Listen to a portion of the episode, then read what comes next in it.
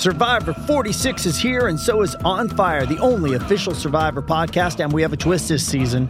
The winner of Survivor 45, Dee Valladares, will be joining us every week. We're going behind the scenes of the biggest moments, the how and the why things happen, and the strategy and analysis you can only get from someone like me, a Survivor winner. Listen to On Fire, the official Survivor podcast, wherever you get your podcasts.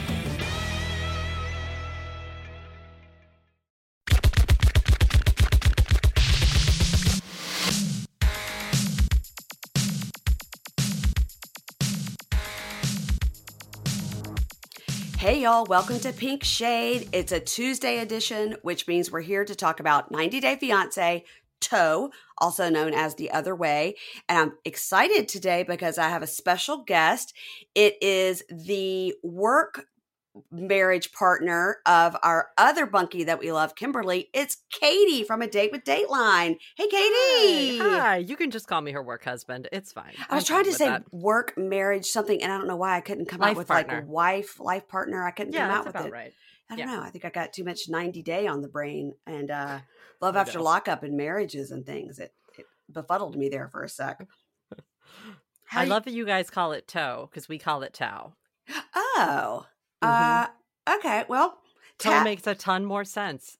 That's how it's spelled, right? Of course it is. And the fact that I just realized it when you said it is, I'm scared. I'm scared for myself. That's all. Do you guys cover it on your Patreon? We do. Mm-hmm. Yes. Because you guys cover. Kimberly loves it. Yeah. Because obviously, if you don't know, if you've been living under a rock, then you know that they cover, generally they cover whatever is Friday's new Dateline episode, yes. But they also have a Patreon where they cover this kind of nonsense where they don't have to talk directly about murder so much, although there could be some murders on the show. We're just waiting. Any day. Yeah. There's one particular in this season that I'm concerned about, for sure. Is it Alina and Stephen? No, because I have a theory about them. It's actually Jenny and Sumit, but it's neither of them doing the murdering. It's the mother murdering Jenny accidentally on purpose. It's an honor killing is what it is. Something like that. It's something like she just can't seem to get her way, and so she's driven to drastic measures. She sure is. Yeah. She sure is. And I want all of you to know for the 90 day this week, when people started telling me before it aired, because they'd seen it on Discovery Plus, and while it aired and after it aired, that they were very upset about what we're going to see in this post-yoga scene. I want all of you to know that you don't need to send it to me. You don't need to alert me to what it was. I have eyeballs, but I did, in fact, turn my entire body away and plug my ears until it was over because I saw enough and I was traumatized. So we're not going to discuss it because I also didn't watch. We're going to also looked away. We're going to also say what we'll just say what we think happened, and then people can correct us. Because I was peeking. It was like the kind where you put your hands over your eyes and you like peek through one thing, and then I was like, nope. I've never said nope out loud so many times that my husband came back and is like, "What's going on?" And I was like, "No, it's a thing. I can't discuss it. I'll tell you later." And you're like, "Look away! Don't look directly at it." Do you think they did that to just further scare her away? Yes. Okay. Yes. I don't think that's a common occurrence. Somebody let us know, because when they said, "Oh, look, it's all bloody," that's because I was like, you know what? I now have to go into the kitchen and pour myself a drink. And I wasn't going to do that, but I'm very upset. Okay. It seems right. Yeah. Seems like the right response. Justified. Yep. Absolutely. That, and just shove a few Pepperidge Farm cookies right in my mouth hole. Cause I was like, oh my God, I got to stress to eat something. What's nearest Pepperidge Farm? And then I'm like, who bought these cookies? Damn it. Me. I'm the one that bought them. What kind of Pepperidge Farm? They are like the super thin ones. And they have some that are like white chocolate chip macadamia nut, which are my favorite cookies. Oh yeah. I know those. Yeah. Then they have a thin toffee chocolate chip one. And I don't know that one. I'm going to have to research. They're in those bags, like the Milanos, bags. Yeah. So, but they're thin cookies. And so when they're thin like that, you just grab two or three because, I mean, it's the same as one. And 4, 5, or 6. Yeah, that sounds right. You have a whole little sleeve. And then, it's just like we've talked about on the podcast before. When I get Girl Scout cookies, I really don't think it's fair just to eat a little bit. Like, you go ahead and eat the whole box. But voice crack, right. Eat the whole box, and then they're gone. So you don't have to do it anymore. I think that's the point. Yeah, I think that's also why you buy multiple boxes. Why they always are trying to get you to buy more boxes. Yeah, I'm on to them and their ways. Yeah, I was a cookie mom for many years, and let me tell you something about that cookie mom situation. When you are the cookie mom and people are just paying you in checks or cash, you end up looking like Tony Soprano after a good weekend. You have so much money, so many, it's just stacks of cash on your dining room table, and you're like. What? Somebody could walk in and really misinterpret this. It's just stacks and stacks of like hundreds and 20s and 5s. And then you have to be responsible for counting it all correctly, in addition to the checks, to match up exactly.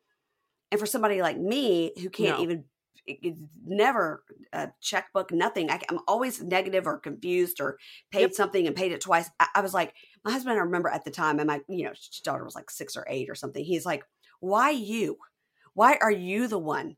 I go, because I was the only one that said, I felt at the time I was a stay-at-home mom, so I felt like it was like my job.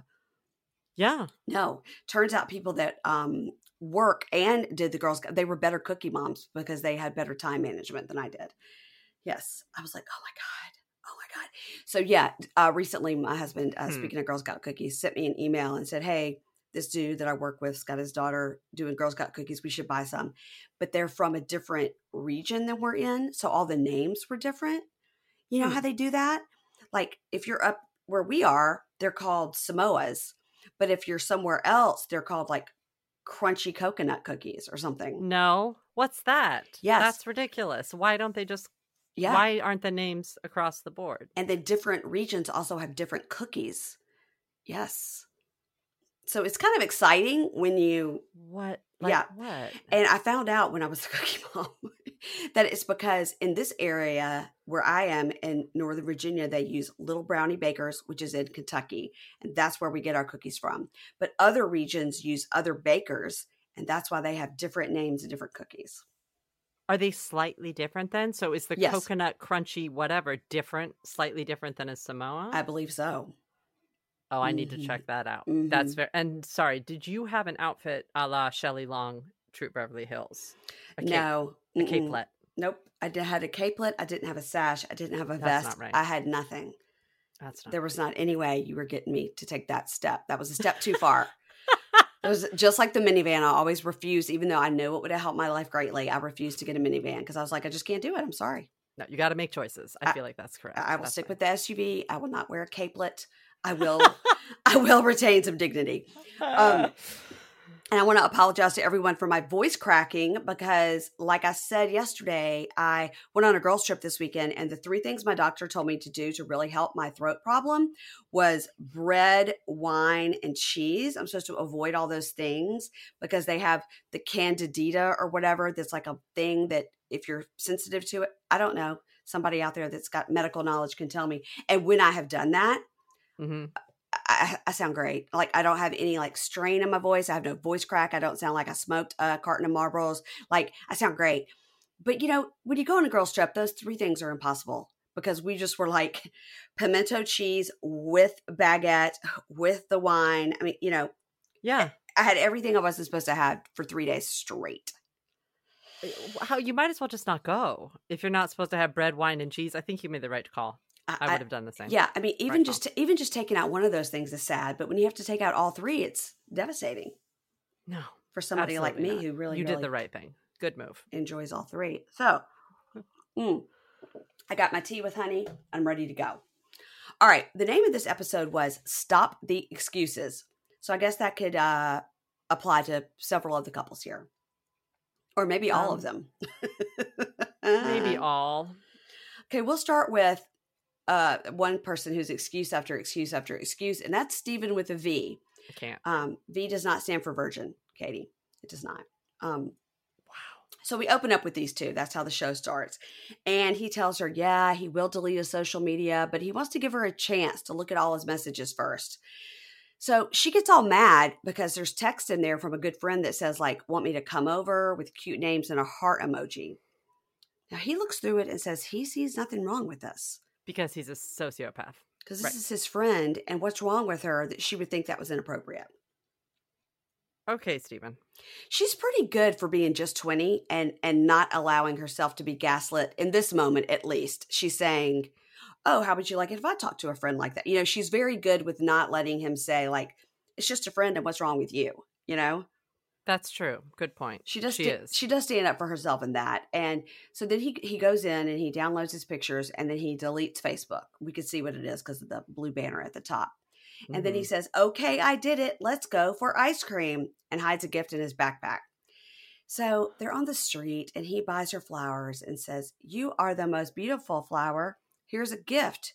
It's a floral Book of Mormon with a love letter inside. Katie just threw her hands up in anguish. And I threw up across the room. Okay, Stephen. So she accepts his apology, and then she takes a photo posing with her new floral Book of Mormon. And he says, hey, please notice that I left the front page blank. So next time we get in a fight and I have to write you a love note, I'll have a space for it. I think that's forward thinking, but maybe not great to be thinking about the next time you screw up. Why did she laugh? Don't laugh. You're so funny and cute. She really seemed to like that book. She did. I didn't think she would, but she really did seem to enjoy that. That's the present. A floral Book of Mormon. It reminds me a lot of like Scientology and how you have to buy new books every year, even though you already have the books because it's got one new paragraph. So this is just the exact same Book of Mormon, just with a floral cover, you know, for the women folk. Yeah. I seem to remember getting a Precious Moments Bible when I was a kid that was Precious Moments themed. I seem to remember having that. So I think that this is I'm just surprised they did it for the Book of Mormon, but if they do it for Bibles, I can't see why they wouldn't. It makes sense. My daughter, I do believe, still has her Precious Moments Bible on her shelf. There, I was right. Mm-hmm. There is one. Okay, good. It's pink, I didn't and it's got like a little girl in the front holding with a big head. Precious Moments. And the huge eyes. Yeah. Exactly. All right. So Stephen goes to look at this boat that he's rented. He says to the captain, "Oh, you have a sick boat."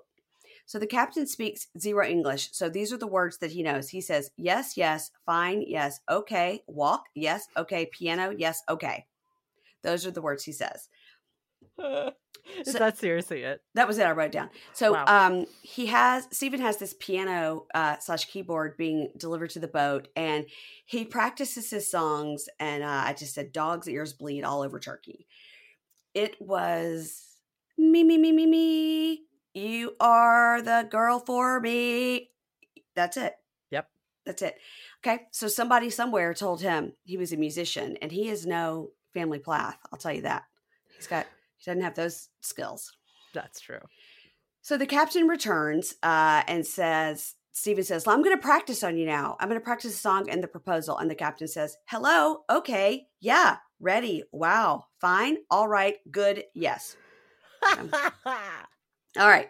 So now we get Alina and Stephen going to the boat. And I'm glad that, thank God, she's finally in tennis shoes and out of those white sandals, because those white sandals have seen some miles around Turkey. That's just been all she's been wearing.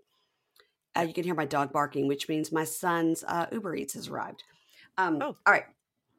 So they get to this waterfall. Now this waterfall was pretty, and that whole town was just like so picturesque and gorgeous. But I didn't understand the waterfall. Was it like man-made from a dam that was above it? I couldn't quite tell. That's what I think so. If I had to guess, it didn't appear to be natural. No. Okay. It appeared to be just a literal fall of water coming, not off, like something that was like created through centuries. Yes, of, you know what I'm saying. Yeah. Decay and whatever. No, this seemed to be a place where water went over a ledge. Yeah, that's what I thought too. Yeah. But it was pretty and picturesque. It was. And so he did. Plan that right. So he says, "Hey, let's go upstairs on the boat so I could play some sick tunes." So he voice cracks all the way through the song, just like my voice on this podcast. But he does it, and then in his confessional, he cries, talking about his proposal. So while he's proposing and singing, she is giggling the whole time. I literally I rewound it twice. I was like, "Is she crying or is she giggling?" Because she was like, very uncomfortable. And then she's embarrassed, right?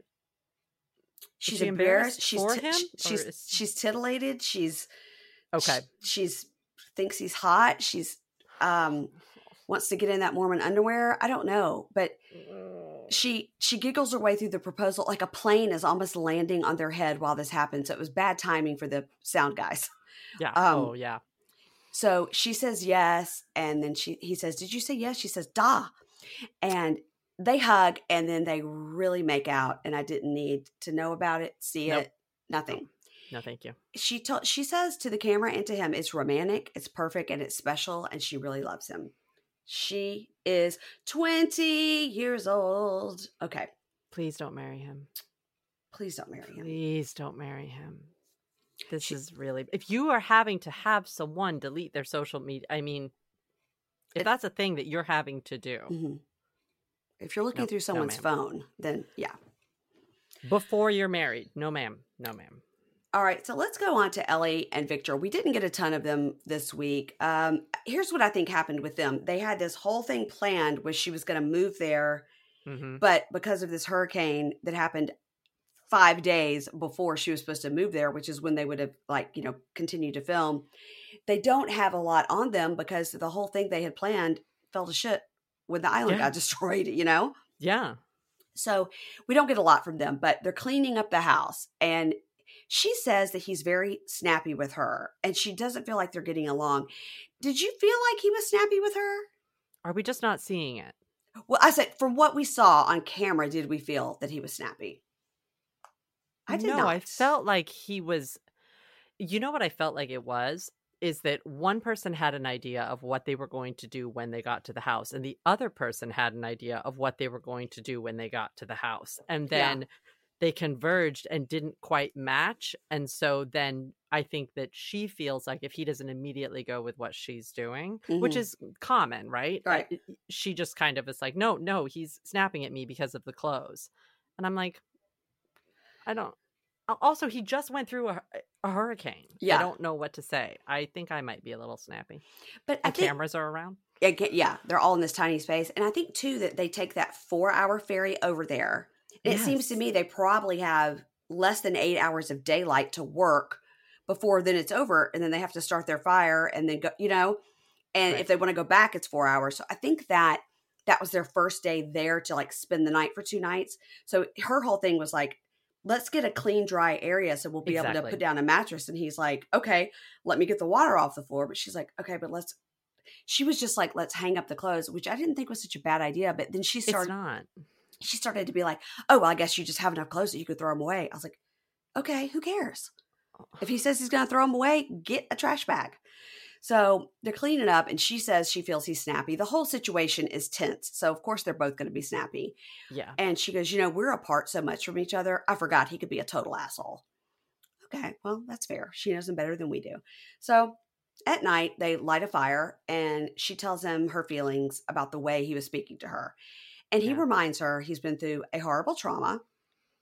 Everything in his life was perfect. 15 days ago, he was preparing the house for her to move in. And then 5 days before that happened, he almost died. And so did his mother and his sisters. And now everything in his whole house is smashed and he has to start from zero. So he says, we're going through a trauma and we have to be a little sweet with each other, a little patient with each other. Yeah. Do you think she should be there? Mm-mm. Yeah, I don't think so either. I get that she wants to help clean the house and whatnot. But...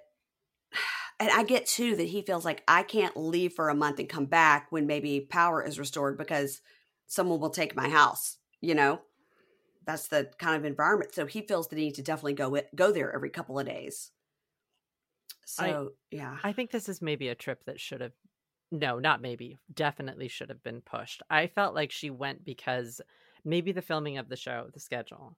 But also, it just felt like she was going because she had the ticket.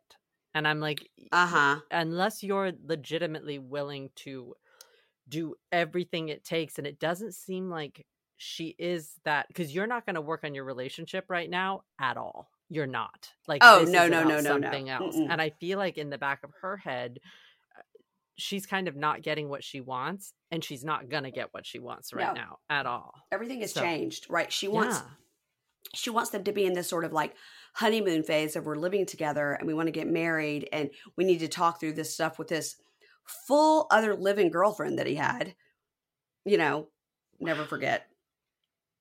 Wow. It wasn't just like a fling at a bar. He like fully moved in with someone.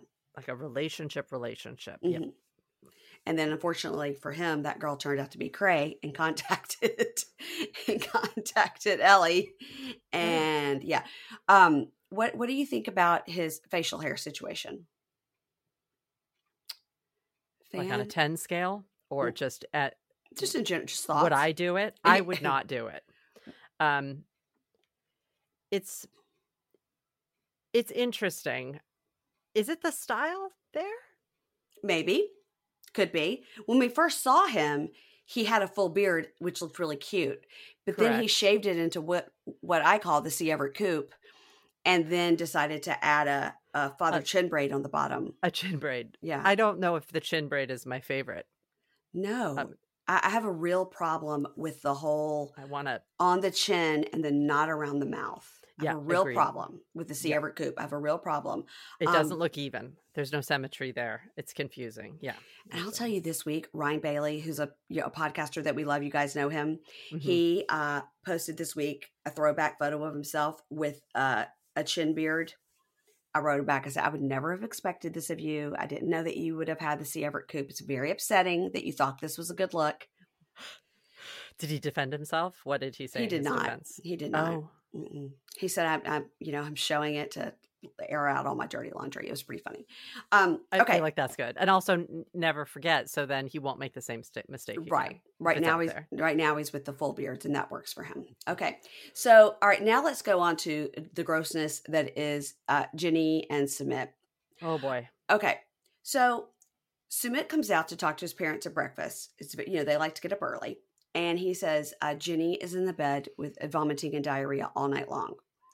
And the mom says, well, that's very disrespectful. We're her house guest and she should not be in the bed. Sometimes I can have diarrhea 4 or 5 times and I can still manage all my work. Jenny is lazy and is just taking it easy because she doesn't want to do any work. And he says, well, Mom, she was in fact very sick. And Mom says, I didn't hear any vomiting in the night. Which means she's just listening through the walls, like gross. I feel like she might be. Yeah. She said the fan was on too high in the morning. She said the fan was on too high. I couldn't listen as well as I wanted. So Mom says, okay, let's go wake her up. And Sumit says, okay, you sit here. And she said, no, we'll all go. No, Mom. Every time she talks, the dad does a little smirky smile like, uh-oh. Like he's terrified of her, the dad. Uh-huh. Terrified. Absolutely. So Sumit says, yeah, my parents' morning ritual is to wake up at 6 a.m., take a bath, do their prayers, and then prepare breakfast. And Mom isn't having this. She's like, nope, she's not going to say that. Jenny is like me. She would like to sleep until 10 or 11. She likes to stay up late, watch her shows, watch her programs. There we go. She's 63. She has earned it. She wants to let her stay asleep. I mean, really. So Mom isn't having it. She came there to teach yoga. And so she goes in there and tells Jenny, you don't even look sick. You don't look sick. You need to get up. I thought Jenny... What does look sick mean? I don't know. I thought she did look sick. I thought so too. And also, I don't know. I get that first of all, I don't know if the mom can fully function while having diarrhea. Maybe she can, but Jenny clearly had some sort of food bug, right? She had something going through her system that is making her shaky sick, right? Yeah. Where you're vomiting and all the nonsense. It's not just the one thing, Mom. Mom's never been sick. Never, apparently. Well, she pushes through it and can get her work done no matter what. No. Just sweating all over the food. Sweating and vomiting and diarrhea all over the kitchen. All right. So Jenny says that she was very insulted by that and that the parents are so disrespectful and they don't care if she's sick. And she was insulted that they insinuated that she was not sick. Now, people on our Facebook group have a couple of feelings on this. Some of them were like, she did hop up and do yoga pretty quickly. So maybe she was faking it. I was like, well, I don't know if she was faking it, but at the very minimum, she got no sleep because she was up all night sick, Right. And I don't think Sumit would have covered for her or lied if she wasn't really sick. I don't think they came up with a plan to say tell your parents I had diarrhea and vomiting all night. I don't think he would go along with it because he's so terrified of his mom. Agreed. I don't think he would either. I don't think he would be able to do it. No, not with the cameras and everything right there. So mom says, I came here with the task and I will not leave until I finish it. And she and the dad smile at each other as if to say, we plan to torture her until she flees the continent.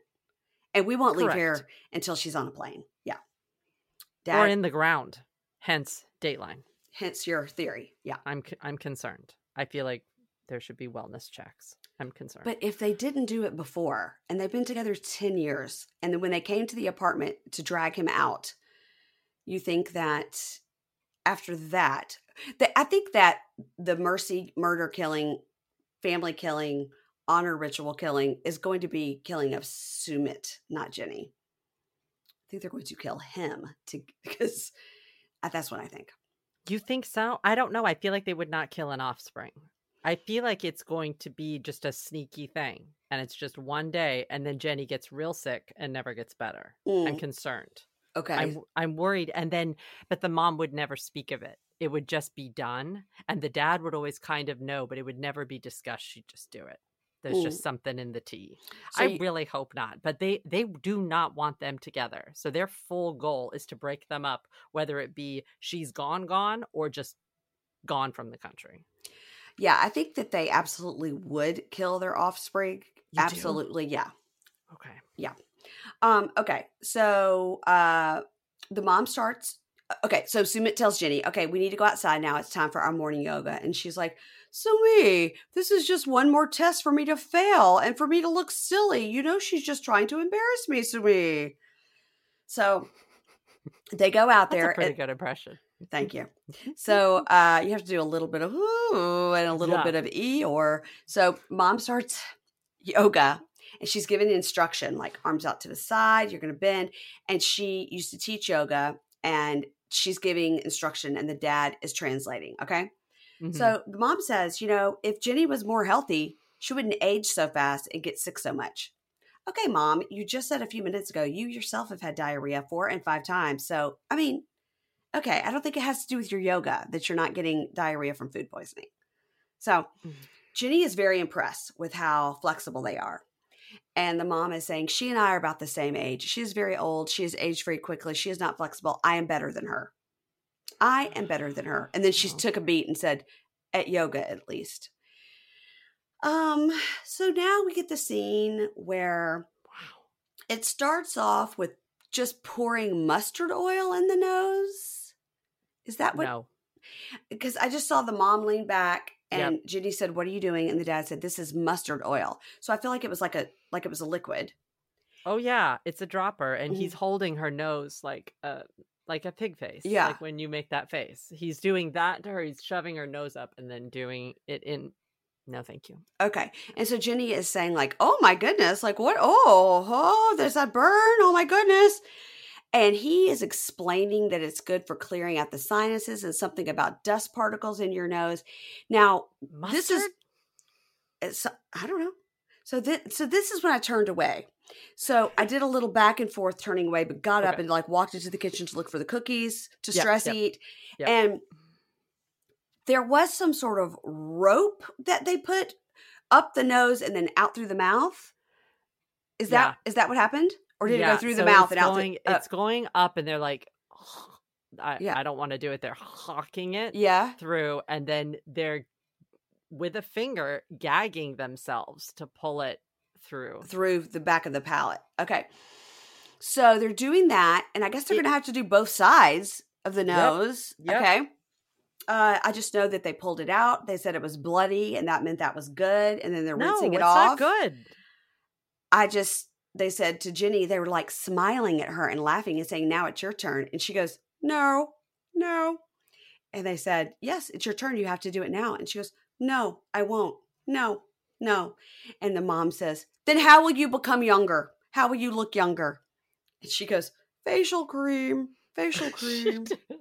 No, I'm not. Not doing. Sumi. I mean, she's obviously has never seen that before. This is not something Sumi wakes up and does every morning. She's never seen it before. I don't think they do it all the time. I think they probably do the mustard oil and maybe one of those. Is it called a Yeti pot? The pot. Nettie. Yeah. Nettie. That's the one. A Nettie. Yeah, sure. Yeti. That abominable snowman. Yeah, it's not an abominable snowman up your nose. It's a neti pot. I am a fan of the neti pot myself. Because that feels good, right? Yeah. Because it comes out and it's warm all... water, and you pour it in one side of your nose and then in your head, and it comes out the other side of your nose. Yeah. Right. That makes sense to me. And also, one thing that Jenny could have done, though, if she could have stomached it, maybe just do the oil. If you think you can get through it, yeah, just to like get the mom off your back and be like, but I'm not comfortable with the rope, you know, make up something. Say you have a deviated septum. I don't know. Do something, say something. Jenny needs to. Okay. Okay. It's unpleasant. It's not, it doesn't seem pleasant. Maybe a lot of people do it with a rope. Okay. On that nauseating note, we'll take a quick break.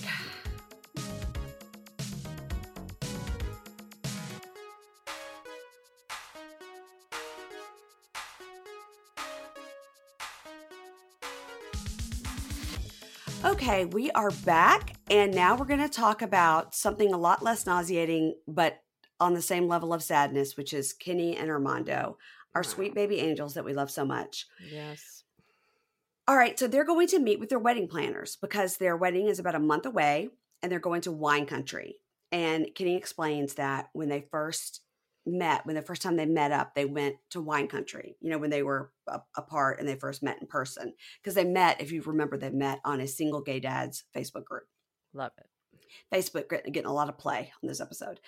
So they need to finalize the details. And Kenny is saying the one thing he wants is to have the vows at sunset. This has always been, neither one of them have ever been married. That's all he wants. It's all he's ever dreamed of, is the sun to be going down while they're doing their vows. And then when we get to the place, we see how beautiful that would be, because it would be over a mountain. I mean, it would be gorgeous. So I hear you. I understand what Kenny feels.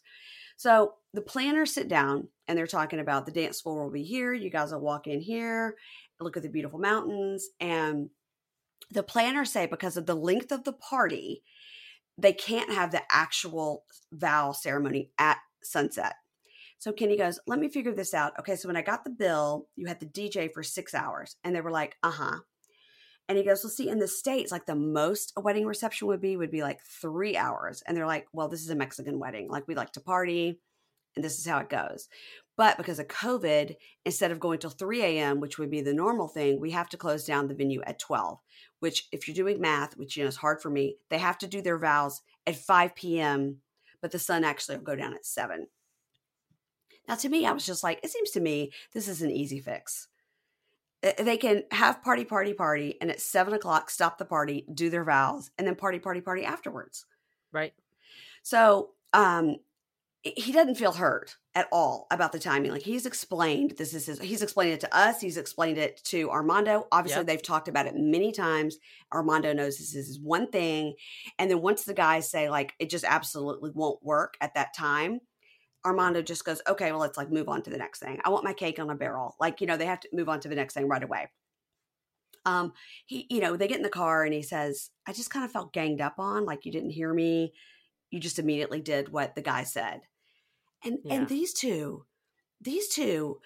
like everybody in the Plath family, except Mom and Dad Plath, they are able to talk out their feelings and come to a resolution, which is crazy. Like, they don't fight. It's like, I hear you. I receive what you're saying. I did not mean it that way. I'm so sorry. I should have listened. It's beautiful. It's great. It's terrible for TLC, but it's lovely to see for us. I love that. It was good. So they're in the car, and after they work that out, Armando says, yeah, you know, I've been texting with my aunt, and my aunt said that she recently talked to my dad. My dad explains that he is feeling okay about our relationship, and he's accepted that, you know, I'm gay and this is my relationship, but he does not want to see it. Like, he doesn't want to see any affection or any hand holding, or, and so the, you know, with the wedding and everything. And Kenny says, this wedding is for us. This wedding is not for your dad or for anybody else. This wedding is for us. I mean, I think Armando was throwing it out there. Like, can we have a wedding, but not kiss each other or hold hands or dance, or, you know what I mean? I think Kenny, so too. I think he was more like, can we just keep it like on the like lesser side, not on the G-rated side. Yeah. Right. Like, don't kiss like regular people would do when they pronounce you, you know, at partners. Their wedding. Yeah. Yeah. Mm-hmm. So Armando says, this is to the camera. He says, this is why it makes it really hard for me to even talk to my dad, because I thought my dad was further along and it comes to terms with everything. But after this conversation with my aunt, it's clear that he's not on board with that. And so Kenny says, I'm just going to encourage you to call your dad and talk to him and say, it would sort of mean everything to us if you came. And he says, I know you want me to call my dad, but I'm just not going to. Okay. So the next day, Kenny comes in with their box, which I guess is for envelopes for money. I know a lot of weddings do this. We don't do this in the South. People don't? No, you just, if someone's going to give you money, they just like do the whole like handshake, put it in your pocket, like, haha, you know, like that's what my uncle did, like went up to my husband and gave him like $100 or, you know, and then, but that's great, except for that for like thank you notes. Then if people are just sort of handing you money and then, you know, like, oh, did so-and-so give us a gift?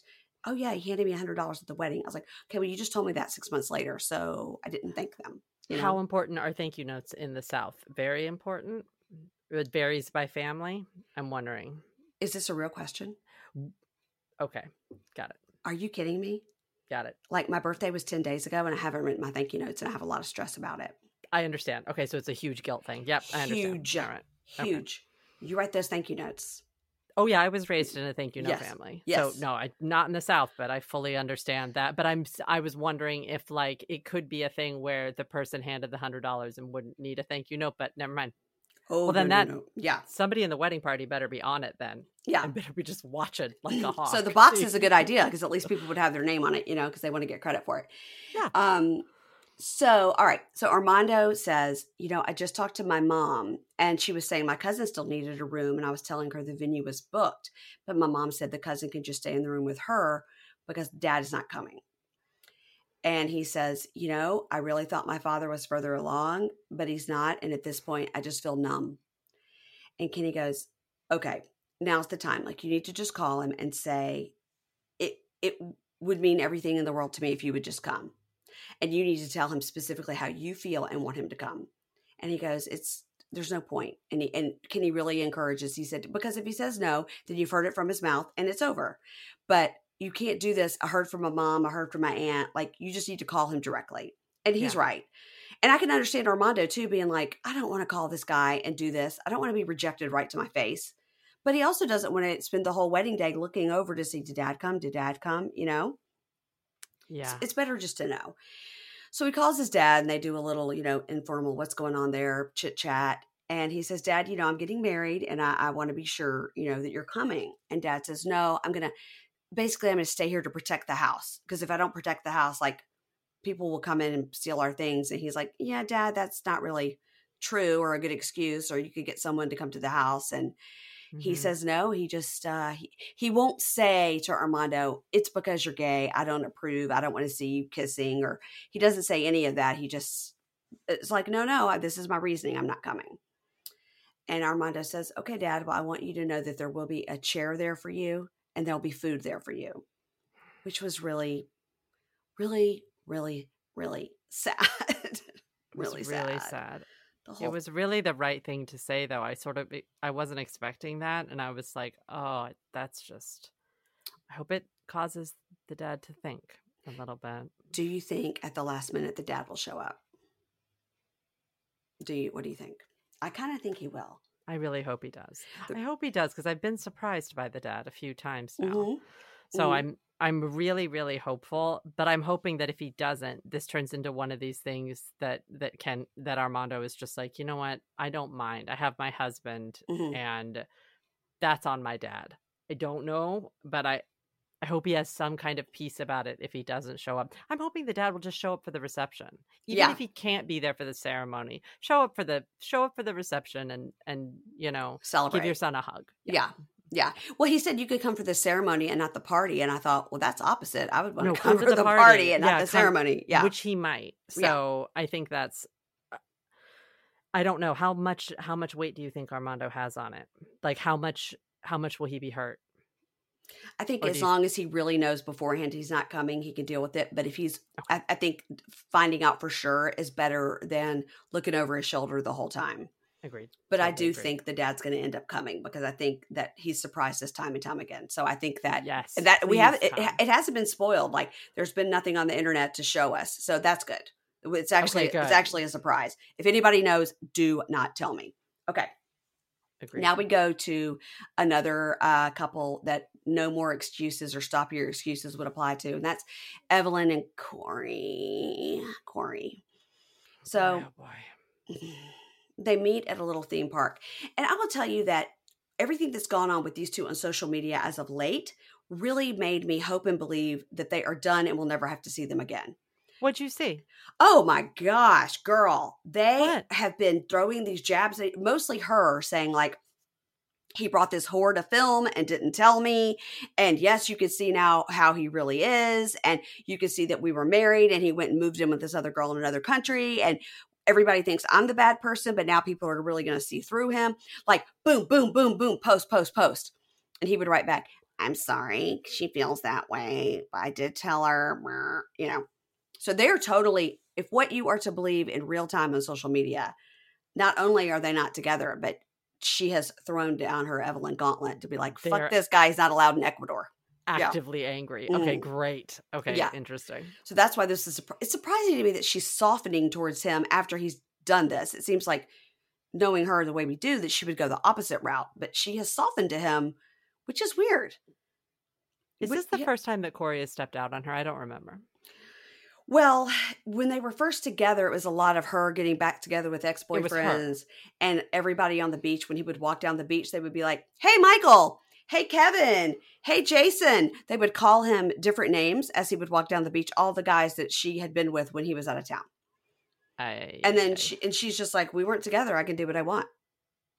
Okay, true. But then when they're not together and Corey does this. So, right. And she kicked him out of their beachfront home, you know, to go to Peru. So she kicked him out. He decided, you know, but they were married, but nobody knew it. He thought they were separated. It's Ross and Rachel. It's Ross and Rachel. We were on a break. Yes. I mean. Yeah. It's the full thing. But I think I was surprised too. Kimberly and I have discussed how much she's sort of softened. And I'm of the opinion that Evelyn doesn't know what to do with the emotion of not being, what do you mean you liked someone besides me? She doesn't understand that. And so that's kind of making her kind of more, it's like that weird thing where then all of a sudden she's more interested in him, because she seems to all of a sudden be more in love with him now and be more hurt by this than you. It never seemed like she even liked him. Yes. Period. I know. So now that he's done this and she's been slighted, it's like, oh, what? Wait, what? And so she's kind of it's that tug of war, right? Yeah. Where all of a sudden she's reaching like that. Survivor 46 is here, and so is On Fire, the only official Survivor podcast, and we have a twist this season. The winner of Survivor 45, Dee Valladares, will be joining us every week. We're going behind the scenes of the biggest moments, the how and the why things happen, and the strategy and analysis you can only get from someone like me, a Survivor winner. Listen to On Fire, the official Survivor podcast, wherever you get your podcasts. I think it's a psychological thing. It's like he's more attractive to her because somebody else wanted him. Someone else wanted him. Yeah. And probably she saw this girl's picture and it's like, oh, saw that she was also attractive. And it's like, wait a minute, I could lose him. Mm-hmm. And so then it's become a whole different ballgame. Because I feel like Evelyn would have happened and she would have kicked him out. No questions asked. Just like you, just done from the jump. That's the end. Yeah. And I just can't believe that she's only doing this for the cameras. I know. Oh, I know. Because she's very, very strong and very proud. Yeah. And I don't know. All right. So they meet at this little theme park and he says they haven't spoken in a few days. He's really giving her space. The last time they spoke was at the beachside therapy. And she says to him, I want to tell you that I thought the therapy went really well. And I'm glad that you finally out loud admitted what you did, because there was no point of this whole me kicking you out of the house and you had to live with Raul. There was no point of it, but you were just lying about something that I already knew. But now that you've said the truth, I felt the therapy went really well. And he's like, oh, I'm glad to hear you say that, because I didn't think the therapy went well at all. That's crazy. So she says, you know, I want to trust you again, but you're going to have to show me 100 times more than before that you need to appreciate what you had and what you lost. And she says, you know, you can move back to the house and live in that murder room next door. Remember that murder room? That's like, it's like all the shit in the house they threw in there. And is like, that where? That's like that moldy wedding dress that was really like his sister's prom dress was in there. And it's like a mattress with no sheet. She's like, you can move into that murder room and we can have movie nights, but then you have to go back to the murder room and don't come out and look at me. So she needs rent. Yeah. She needs him to pay for it. Yes. Yeah. So he says, oh, okay. Well, I appreciate the opportunity to prove myself. And what? I'll even let you pick the movie. What movie? Can I have a hug? I can't. So she's like, fine, you fucker. So they get up, and you could tell by the way she's like, all right. And she's giving him the eyes. She's like, I do love you. I do. She volunteers. I love you, Corey Charles. And he says, I'm so sorry. Like, I just wrote in all caps, what's happening? What? I don't get it. Okay. Something is going on in her brain. Yeah. Something has flipped here. Yeah. Yeah. All right. So now we go to, I don't know if it's the most upsetting to you or it's upsetting to me, but it's Ariella and Binyam. Oh, yeah. So this one. She's been there for 2 months. Now, would you agree that if her dad is a cardiologist at the hospital and her mom is a trauma nurse at the hospital, the two parents working at the hospital probably could get a hernia surgery scheduled faster than 2 months? Yep. Yeah. I think also her first mistake was to not say 3 months from the jump. She should have told Benny 3 months, not 1 month. But she also didn't know how long she was going to be there. She was like, I'll be there 1 month, but she just assumed she could get there, get over her jet lag, get the baby scheduled, get him healed, and then be back within 1 month? No, she should have absolutely played it out. Been like, it's going to be probably around this long. I'm hoping to make it sooner. But instead, she played it tight so that he wouldn't freak out, but that was the wrong move on this. Mm-hmm. Because I think when that 1 month point hit is when everything started to fall apart. That's what I think. I think he felt like she lied to him. Of course. She didn't keep her end of the bargain. And he has trauma from what happened to him before. Super trauma. Yeah. So they're taking Avi. Ari and her mom are taking Avi to get his little surgery. And she doesn't freak out like she did with his circumcision. And she says, of course, that's because she felt comfortable in the United States. Mm-hmm. And it's 5 hours later and they're headed home. It goes fine. No problem. So now mom and her sister, Kristen, are talking with Ari about all the great medical care. They could just get anywhere in the United States, right down the street. And Ari says, yeah, for any medical stuff, we're going to come to the U.S. I'm like, so just for your yearly pap smear, you're going to come to the U.S.? Like, what are you talking about? Like, you chose to live in another country, like really, really far away. Yeah. So no. She's got to mean big stuff, right? She can't mean like wellness checkup. She's going to fly across the country, you know? So... mom says, you know, look, here's the thing. From what I can understand, it seems like Benny is creating a very different life than the life you want in Ethiopia. And it seems to me his priority is going out with his friends, going to the bar every night and staying out till the wee hours of the morning. And Kristen goes, yeah, I can hear your heater conversations through the wall.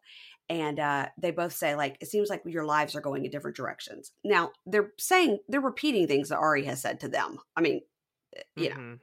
They don't get this information from nowhere. Right. So Ari says, you know, Benny has got a lot of great friends that I like, but some of them really don't respect their wives and they just go out and party every night, all night. And what I found out was while I've been gone that he has set up a mini music studio in our house and they're up all night drinking beer and my house has become a party house. And so she's telling mom and Kristen, here's what I think. You know, we met when we were in Kenya. So I think that we should move to Kenya with the mom says, with the long-term goal of coming to the U.S. She says we could move to Kenya to work on our relationship in Kenya and work on this life that I want to build because all of his influences in Ethiopia are bad. Now, she then tells us, so right here, I'm kind of like, I don't like this. Yeah. I don't like her saying this. What exactly is bad? I mean, you're gone. They're in a pandemic. He can't work. but somehow he's out to go, able to go to the club every night. So why can't he work? You know what I mean? Like, I don't really get it. There's a lot of holes in this. Mm-hmm. I have a lot of questions. I think we don't. And I feel like I haven't seen that. I don't know why I didn't have that opinion of him. Me either. Until she's saying all of this. So either we're not being shown it, but it also... the music studio in the house thing and friends coming over and staying there and doing that. To me, I was like, would I be mad about that if I was across the country with the baby? I don't know. I don't know the level that it is. I would be angry about women, mm-hmm. about the like tech, the stuff that we're going to find out. But like, I'm trying to think if like that would make me upset. But I guess if I didn't trust his friends, I don't know. What do you think? It's rough because at this point, when she's saying all this with her mom and her sister, I'm like, okay, well, you can't control it. You're not there. What else is he going to do? Of course, he's going to go out with his friends and live like single guy. He doesn't have any kids there. Yeah. He's making money from the show, I guess. So now she tells us that all his photos are synced to her iCloud and the house has just turned into a big party house. Now, we've seen their house. It's a 3-bedroom house. It's with a gate, like, compared to the other shitholes we've seen that they were in, this is a really nice place in Ethiopia. And he, for all his friends, is like, hit the jackpot. So they're, of course, like, that bitch is gone. Let's party, you know? And he's like, yeah, I'm not doing anything else. Come on. Because we've seen that the friends don't like her. Right. So she calls him and he asks, hey, it was good to see you. How are you? And she says, and she's saying this for the camera. She says, you know, you don't care. You haven't called me. You haven't called to ask about me or Avi, and you've turned your phone off. You took our family home and turned it into a party house. You have Frazier living there and girls in and out, and I don't know who's sleeping in my bed or Avi's bed. What you're doing is shameful. Now, she's saying that out loud to the camera to say, he hasn't called me, he hasn't checked on me, he hasn't checked on the baby, he turns his phone off. He's only doing this because we're filming. I like that. I appreciate that because I wouldn't... Me too. It seems like they talk all the time because he says, hey, baby, or whatever, you know, in his sweet tone of voice. I'm glad that she did that, actually. I am then too. It's like, oh, okay. So we're not seeing what's real. We're seeing a camera version of him. Yeah. So I think she's trying to say it all to be like, don't try to act sweet on camera because you're not going to make me look bad.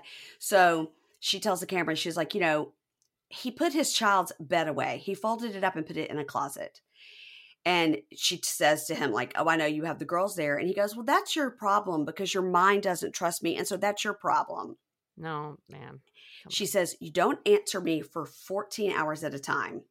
Because I'm like, all right, this whole, like, it's like Michael and Angela. It's like, Michael, you better keep that phone on.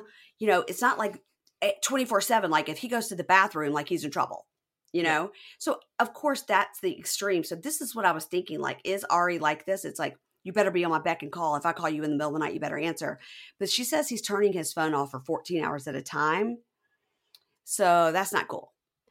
No, that's not cool. You should be talking every day if you can. If the finances are there. There's no reason not to, especially when your child is in a different country getting a medical procedure. Yes. I don't know. That when she says you haven't checked on me or the baby, that's why I was like, ooh. Ooh, no. So she tells him, here's what's happening. I'm not coming back to Ethiopia because of everything you've done. And he goes, what? You told me you were. And for my culture, this is disrespectful. It's disrespectful. And she says, you can't use your culture as an excuse. Is it normal in your culture to sleep with other women when you're engaged? And he goes, oh, what? What? You hear this? Why? Who did you hear this from? And she goes, I have heard from your friends and your sister, Wish. Now, let's recall that Wish hates her. Yeah. Wish is not a good source, But Wish does not, they absolutely don't want that baby to be taken away because of before. The family all has trauma about the other baby being taken away. Yeah, they really do. So I think for Wish to tell her the truth that's why it's true. Because Wish is not going to throw him under the bus because she wants the baby to come back. I'm also worried that Wish is telling the tip of the iceberg. Right. Well, how much can she know? She's not over there partying. So she says, your friends have told me and Wish has told me. He goes, oh, so you're just going to believe my sister? And she goes, yeah. She goes, I know what you've been doing in the house. And you've been out and around with other girls and other girls have been in the house. And she says, everybody knows about you. That's another thing that I'm like, we're not getting the whole story here. We're not. Because we've gotten the good Binyam edit. And she's looked like a shrew. Yes. But now I think she's trying to say, like, oh, we're on camera. I'm going to say it all, you know? And I have a perfect button for that. So hold on. Okay. You ready? Yeah. We don't say that, but now we said it. Okay. Thank you. So good. Camille Grammer. Okay. So she says, everyone knows about you. And now we said it. And now we said it. So she says, you know, just for the sake of us and our family, you should get tested. And he laughs. He goes, what? What? And she says, I've seen your messenger on your phone and all these texts from these girls. And then she tells us that all the texts on his phone say things like, remember from the other night when I was in your house and we were in the club. And so she hasn't seen texts that are like, hey, are you having a party tonight? I'm going to come over with my friends. It's been directly like, remember me from the club. Remember me from being at your house. Right. How does this person have your phone number, Benny? Like, right. I mean, okay. Yeah. And people will say, like, this is not cool. Like, she shouldn't be downloading his iCloud stuff. If they share an iCloud and if he's doing this, then he's stupid. Get a burner phone if you don't want her to know. I mean, you know. Does he not know that she can see? He must not know, right? I bet if I had to imagine, this is not the first time they've had this conversation where she's like, I can see everything you're doing, but he doesn't know how to stop it. So he just... you know, or he turns his phone off for 14 hours or he thinks, well, if my phone is off, then none of the messages that come during that time will, they still appear, dude. It happens when you turn it back on. That's fine. That's a really good point. Okay. Yeah. So, she says, here's what I want to do. I think that we should move as a family to Kenya, and that's what we should do. Cause that would be a good neutral ground for us. And these are your two options. We are going to move to Kenya together, or we can work out a custody agreement, because I'm not going to take your child away from you. I always said I would never do that, but these are your two choices.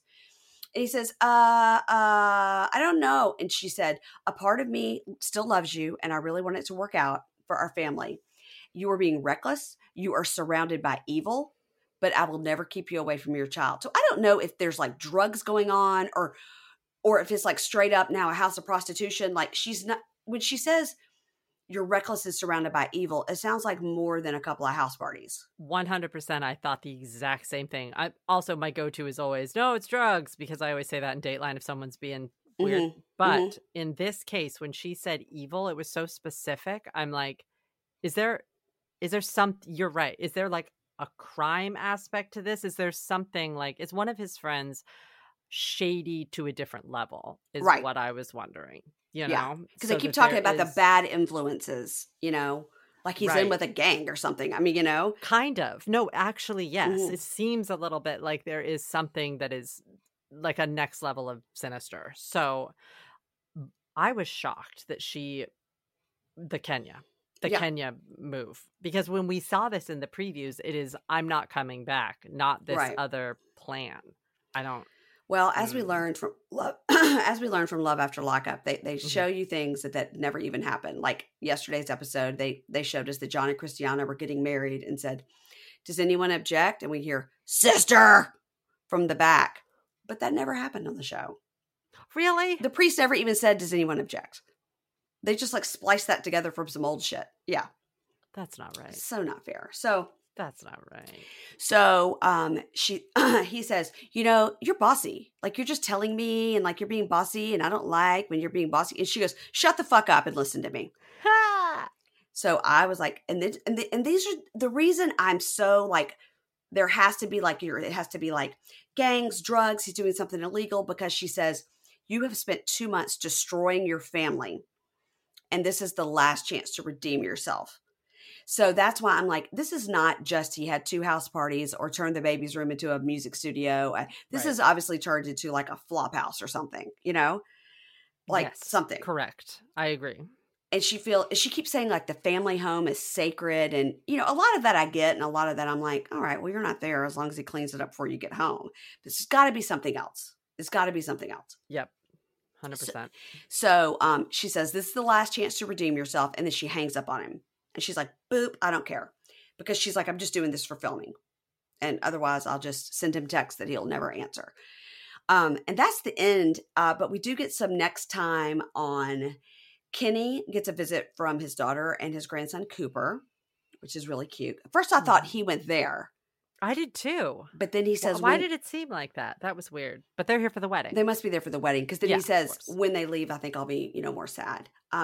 Stephen tells Alina he worries that when they actually get married, she won't want to get baptized. And she's like, why don't you trust me? He just wants to make sure she's Mormon. Like, it's most important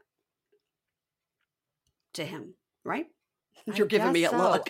I don't understand. I sort of just don't understand what's happening with him because of the contradictory things in his brain. It doesn't make a lot of sense to me, but he's so insistent on it with her to a very uncomfortable degree, in my opinion. Like, it's also there are a lot of Mormon women that he could marry. Well, but he's just so insistent on her. Well, they won't marry him because of his past sins, I'm sure.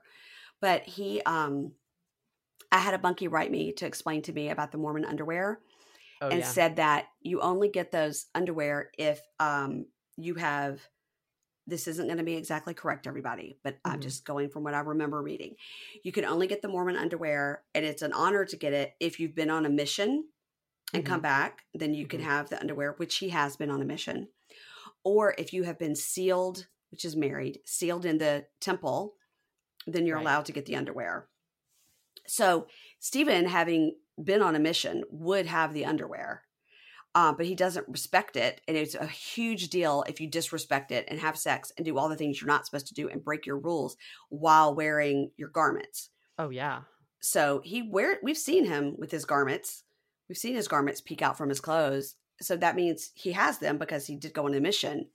So he shouldn't be wearing them and talking about all the sex he's been having all over Utah. Well, I mean, and he's also not allowed to get married in the temple, right? She'll have to be baptized before, right? Well, I think he's not allowed because of what he's done. I think because he's not chaste, but I'm not sure. I could be wrong on that, but I was pretty sure. I grew up right next to a Mormon temple growing up. Yeah. But, I thought that was the case, but I could be wrong. But it seems like he is definitely trying to kind of start over, which is why he wants to find a virgin. He can start over and forget all that other stuff he did. But there also must be, what I'm saying is there also must be some women who also practice the Mormon faith who have also made the same mistake. And they can start over together, I guess is what I'm saying. Does she seem that into it? I can't tell. To being Mormon? No, she does not. She just seems like, well, okay, fine. It's like, I'm going to change from Methodist to Baptist because that's what my husband is. Like, it's not a big difference. Like, I think she doesn't quite maybe get what a big difference it is. Yeah. Especially if she was raised, I'm assuming Russian Orthodox, which is what her mom said she was. Yeah. I was like, oh, that's a big difference. Yeah. I think she just thinks it's another version of Christianity. I don't think she quite gets it. Okay. Okay. You know what else that person, the bunkie, told me? That so Lisa from, I know you just started watching Salt Lake City, but Lisa on Salt Lake City, Lisa, her tagline is, you don't have to like me. I like myself enough for myself. She's so, I cannot wait for you to get to season 2 because she is, can I touch? I love it. I love it. Can I touch? I love it. Don't love it. I need a Diet Coke. So she, Vita Tequila. Is she the one that gets arrested? Am I not? No, that's Jen Shaw. Okay, can't wait. She's amazing. Because I know about that. She's fantastic. So that's why I started to watch it, because I heard about all that. And I was like, I better watch this and figure out what's happening here so I can form an opinion. In season 1, it's harder to differentiate between Lisa and Meredith because they look alike. Yep. But Lisa is the one who was raised Jewish, but then she and her husband switched and became Mormon together, and they were sealed in the temple. But she has a tequila company. And season 2, Diet Coke. She's constant Diet Coke. She's Diet Coke. Diet Coke. Yeah. I love fast food. I love Diet Coke. But in this season, she's now drinking the Vita Tequila. And the bunkie wrote me that if she and her husband were sealed in the temple, she definitely should be wearing her garments. And she's definitely not wearing her garments. No. Yeah. Well, and also then my theory is, or my thing was wrong, because she was very clearly not a virgin to get married in the temple. Yeah, I guess so. Or maybe she was. Maybe she said she was. Who could tell? Interesting. Are they going to do a physical exam? So, no. All right. So Stephen tells Alina he worries she won't get baptized. And then Corey reproposes to Evelyn. Will you marry me again? Barf. And she says, I'd have to guard my heart. Mom, Sumit, and Jenny have a talk. Sumit's not invited to the talk, and Jenny says, I just don't want it to get dramatic and emotional. And then we just see her crying. Yeah. I think this is when they let her know that that diarrhea wasn't on accident. And if she thought that was bad, give it 2 more days.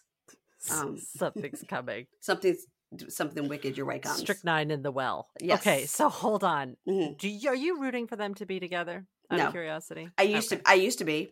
Yeah. I used to be. At first, I really was like, okay, who cares? Whatever. She's like an oldie, as they call her. Mm-hmm. She's an oldie. She's a grandma. Who cares? Let Sumit live and have his love, you know? I think Sumit's changed a lot, honestly, this season especially. I think that the novelty of what he's done and the sort of rush and excitement has worn off, and now he realizes that he does actually want a traditional Indian wife is pretty much what I feel like he keeps trying to tell Jenny, mm-hmm. and Jenny's not computing. Like, no, Jenny, he's telling you all of a sudden, no, I do want to live with my parents and do this and this and this. He's kind of, that excitement with you has dissipated. Yeah. I feel like. So guess what? He had an Indian wife and they did live with his parents, but he blew it for Jenny. Jenny must have like a magical vajayjay. I don't know what's happening. That's okay. Or is he just young and immature and likes the excitement, likes the sneaking around, like some part of him. Yeah. Likes the lying.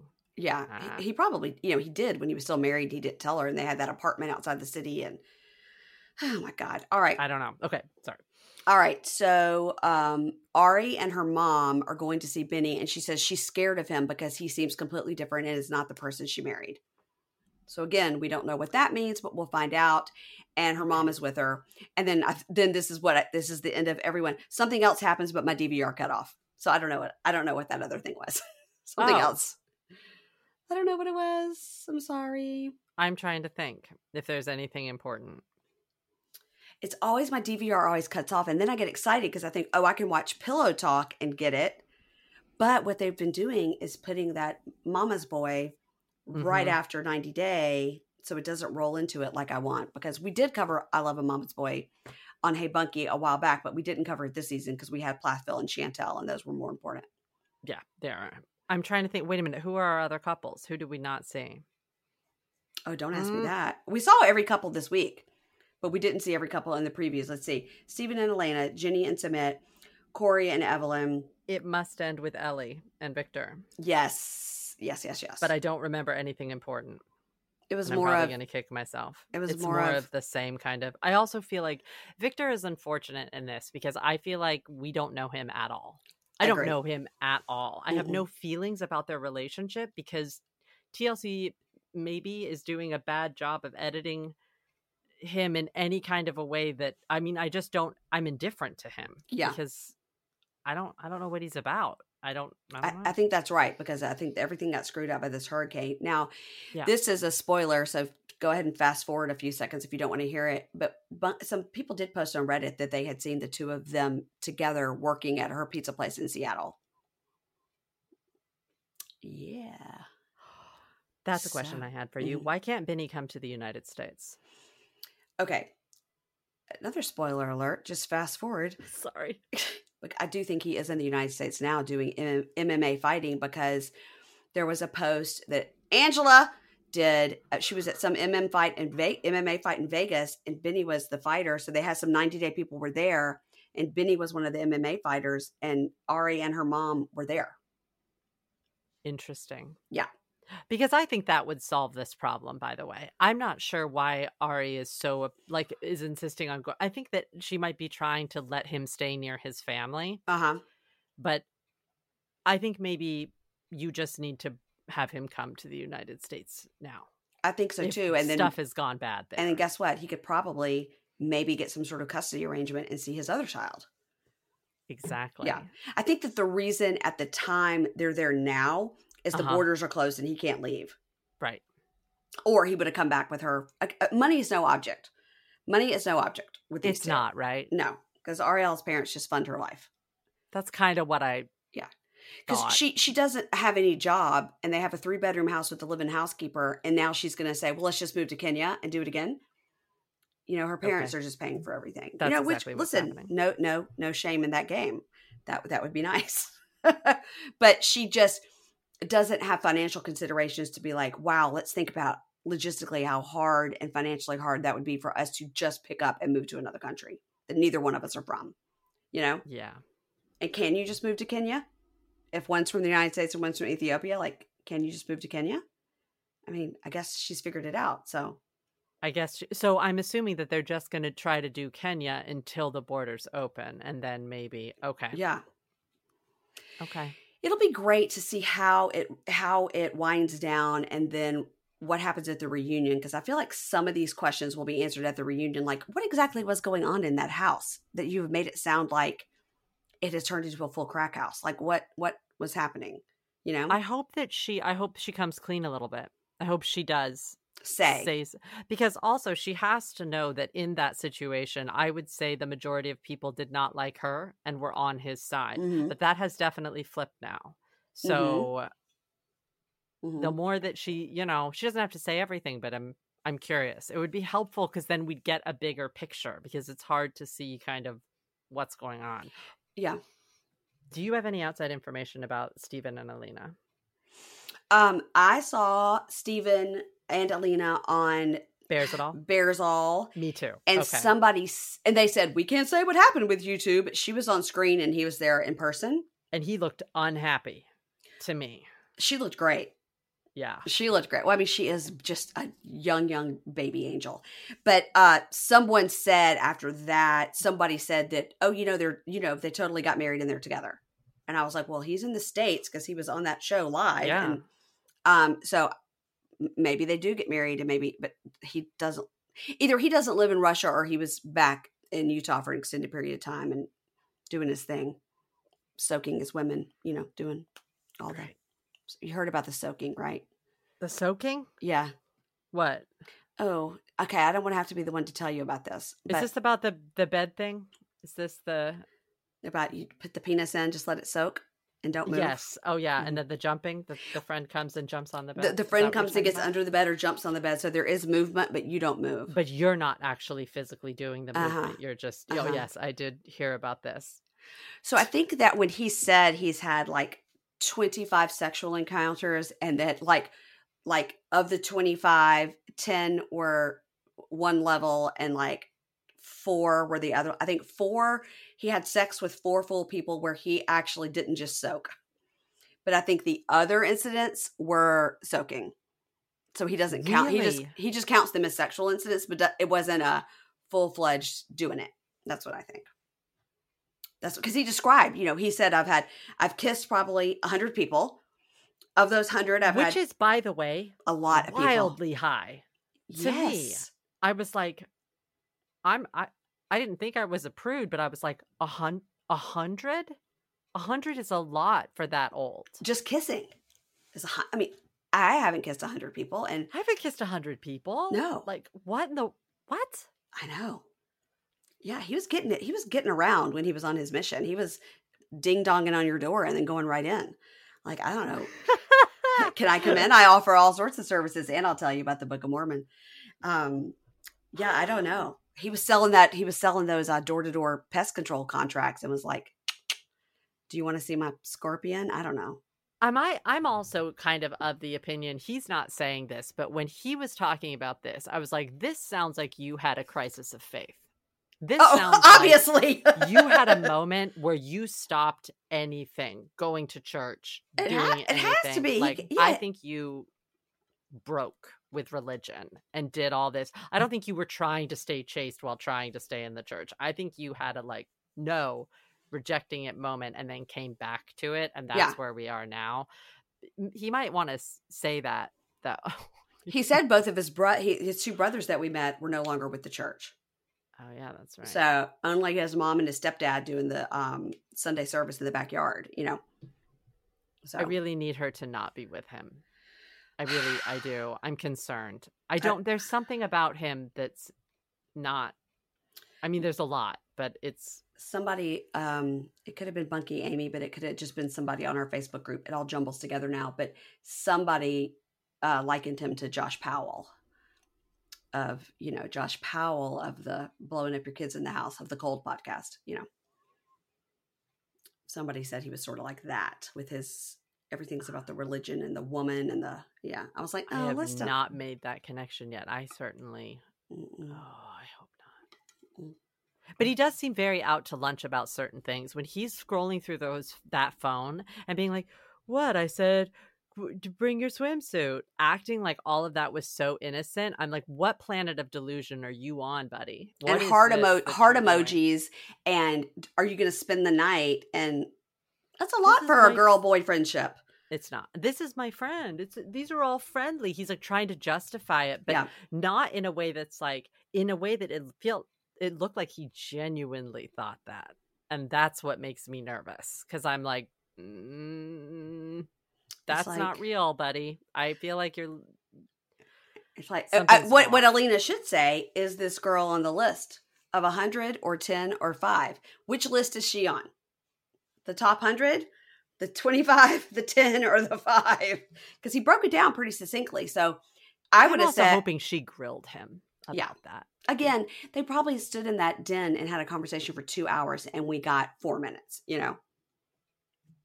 Yeah, I would have grilled them. Yeah. I don't think I could have controlled it. I think I would have had to know, okay, well, tell me absolutely everything right now. When did it start? When did it end? And especially because one of them happened while, okay, I'm sorry, but that's just it. One of them happened while they were together. They should have been split up at that moment. That's the moment. When he said, I was doing the dirty with someone else trying to teach you about Mormonism. But it's when you thought we were exclusive. That should have been heard. Goodbye. Yeah. But also you have to think they're filming a show and she's like, well, maybe this will make me Insta famous if maybe I'll get some flat tummy tea ads if I stick this out, you know. And then she can go on Single Life. And she is very young and cute. She just seems very too smart for him. So maybe you're right. And maybe that's what that giggling was about. That giggling was like, oh, we have to do this part. Oh, my goodness. Oh, my God. You know, but. Yeah. If we do soaking, who will come and jump on the bed? We don't know anybody else here. The captain. Clearly the captain. Yes. Okay. Jump. Yes. Oh, walk. Fine. Jump. Good. Very good. Piano. Excellent. Piano. Oh my God. Katie, tell everyone where they can find you guys on. And are you covering this week Friday's episode of Dateline? I always need to know. Yes, we are. On Wednesday, we are covering the one that just happened, but it's a two-parter. It's Kristen Smart at the beginning, which we're saving. We're going to cover that later. And then it's the Murdoch case, which is bananas. Bananas. I don't know if you know about that one. Of course I do. See, I didn't know about it, which is I know shocking. It all. It is. That was a deep dive on the internet. I think I definitely got a few viruses researching that because they don't want you to know anything. So it's a fun case, but we can be found. We're A Date with Dateline. And we're also right now have our second podcast going, A Date with the Bake, which is we cover the Great British Bake Off or baking show, depending on where you are. People love that show. I don't enjoy any kind of cooking show, but people love that show. It's one of the only, I would say probably the only reality show where it's not competitive. They're friendly. And so it is for a competition show. It's incredibly heartwarming. So it is like a break from the other kind of competition reality shows, especially like the cooking ones. Yeah. I feel that way about Project Runway because I feel like they do, once they get their own stuff done, they will then go help somebody else if they have to. Yeah. And bake-offs like that. And then they all have British accents or, you know, they're Scottish or Irish. It's delightful. It couldn't be more. It's absolutely delightful because it's just that sense of humor. So it's fun to watch, you know. So that's why we cover it and do a lot of bad accents. It's great. I bet they're good. I think I would like to hear a Kimberly Sweet voice doing a British accent. Ask her next time. She's not going to want to do it. She immediately apologizes every time. She's like, I'm sorry, that's horrible. I'm sorry, it's horrible. Both of us. It's basically us trying to do an accent and then apologizing for 10 minutes. So if that's your thing, check us out. That is my thing because that's all I do on this podcast is do terrible. Good. No, they're not. They're awful. I do terrible, terrible accents because I get encouraged to do so. And then I do it and then I'm embarrassed and I'm shameful and I say, I'm sorry. I loved it. I think your Jenny is spot on. Well, I really got that Jenny from Erin, because she kind of first started like the woo. Most people do Jenny as a chicken. A lot of other podcasters, Kyle from Cray Cray, and also Jake and Matt from Reality Gaze, they do hers like. No, she's much more of the singy song. She's much more Eeyore. You're right. It's a lot more like that. It's just a lot of, God, Sumit, why can't you get your passport? It's just so, God, Sumit. It's a lot of that. I do like when she gets real pissed and starts like swearing. That also makes me happy. Yeah, that's good. I think Sumit likes that too, though. Oh, God. Sumit gets real into that. You know, honest to God, when people, we have to wrap this up, but honest to God, when people started posting, like, the thing that happens after the yoga scene, like, don't watch it. It's so upsetting. It's so gross. And I didn't know what it was because I hadn't pre-watched it. I really, really thought we were going to get, like, a backside of Sumit, like, going in on Jenny. Like, I thought it was going to be a naked Sumit going to Pound Town on Jenny. I thought that's what we were going to see. I was like, well, that's it. It's ruined for me forever. But no, it was... Well, I don't know which is worse. I think it's a different kind of bad. When I think about it, my face hurts. I don't like stuff like that because I'm thinking about it and like my nose up here is starting to kind of like feel weird. So I just get that. I get that like that Vicky Gumbelson Housewives. Oh, Vicky. Oh, wait, that's Camille with Taylor, isn't it? Sorry. I was trying this whole time to be like, what is that from? That's from the reunion when she's talking to Taylor. No, listen. We don't say that, but now we said it. Okay? It's got to be Taylor. It's Taylor and her husband. But it wasn't at the reunion. They were all sitting around at the house, and they called Taylor in to talk to her about her husband and the physical abuse. Was the psychic there? No. This was, I think Lisa Vanderpump was there, Camille, Taylor, maybe Kyle, but it's just like four of them sitting there and they're saying like, we know what's going on in your marriage. Like you need to just be out with it. And she's just like, I'm not going to talk about this. And it's like crying. And then she said, but now we said it. So that's what I said. That's what we say that all the time. But now we said it. Now we said it. Oh, I remember that. Oh, the drama of the early Beverly Hills. It was a lot. Let's see. I'll give you another one and see if you can identify it. Okay, here you go. I said what I said. Can you identify that one? So it's Nene. Yeah. Uh-huh. I said what I said. I can't remember. She's going at what's her name? It's like a charade, and they're at a reunion. Yeah, they're at a reunion. Yeah. But I can't remember I think they're saying, like, I can't believe you said that about my husband. She's like, I said, okay, here's another one. Let's see if you can identify this one. For me. That's my opinion! Oh, yeah. Tamara. Right after that, she says, that's my opinion, Jesus jogs! Who's she yelling at? She's yelling at Alexis. Where is Alexis? Whatever happened to Alexis? She hasn't been around in a while. And this is one more that you'll have to. Well, we'll do this one, and then I'll do the last one, and then we're going to finally log off. Okay, here's a good one. Here's our favorite. All right. And just an amazing thing. My husband. Calm down. Calm down. Take a Xanax. Is that Shannon? It's Ramona. Oh, it's Ramona. Ramona and Sonia are sitting at the bar, wasted. And Aviva comes in with her husband to the girls' trip. Oh, and they're like, why did you bring your husband? And she's like, well, he keeps me calm. And da, da, da. So when Ramona starts saying, like, calm down, take a Xanax, she says, you're both white trash, frankly. And then Sonia and Ramona had to Google white trash because both of them said they'd never heard that before. And they didn't know what it was. Come on. Hilarious. They had both heard that. I watched the other repeat of Kelly of Scary Island the other day because I'd forgotten that trip. Do you remember? We did a whole episode on it. I would I would encourage you to listen because it's amazing. Oh, I have to. Okay, absolutely. I'm done. It's on our regular feed. We did it before. We put it on a Patreon, but we released it to the regular feed right before the last season of New York just started, which was terrible, but we didn't know that. And this is my last one, speaking of New York. Okay. So be cool. Don't be all, like, uncool. All the way on. Come on. Be cool. Don't be all... That's the only one on these buttons that just repeats itself until I stop it, which is nice. Just to have that's a great one to have. That is amazing. Oh my gosh! Yeah, and so funny. So when I'll send this over to Ingrid and go, "Hey, the episode's up for you to mix and post, whatever." Every time she goes, "Did you use the buttons? Did you use the?" She gets so excited. I'm like, I did. I love the buttons. That's amazing. I wish we had buttons. Oh my God. It's on Zencastr. We didn't have it on Squadcast. And Squadcast did us dirty when we put up an episode and then they wouldn't let us put it up because we had like paid our bill, but we paid through the end of the day and then they took it away. Whatever. That was the whole thing. Sure. So now we're on Zencastr and Zencastr gives us buttons so that we can put on ourselves. So we love it. Best. The best. Thank you so much for having me. I had the best time. Amazing. And tell Kimberly I said hello. I will. And she'll be with you soon, I'm sure. I'm sure.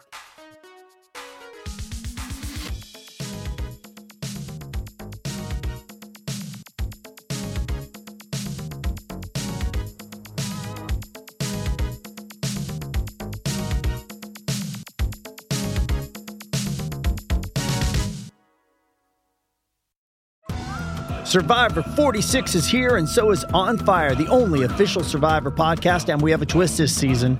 The winner of Survivor 45, Dee Valladares, will be joining us every week. We're going behind the scenes of the biggest moments, the how and the why things happen, and the strategy and analysis you can only get from someone like me, a Survivor winner. Listen to On Fire, the official Survivor podcast, wherever you get your podcasts.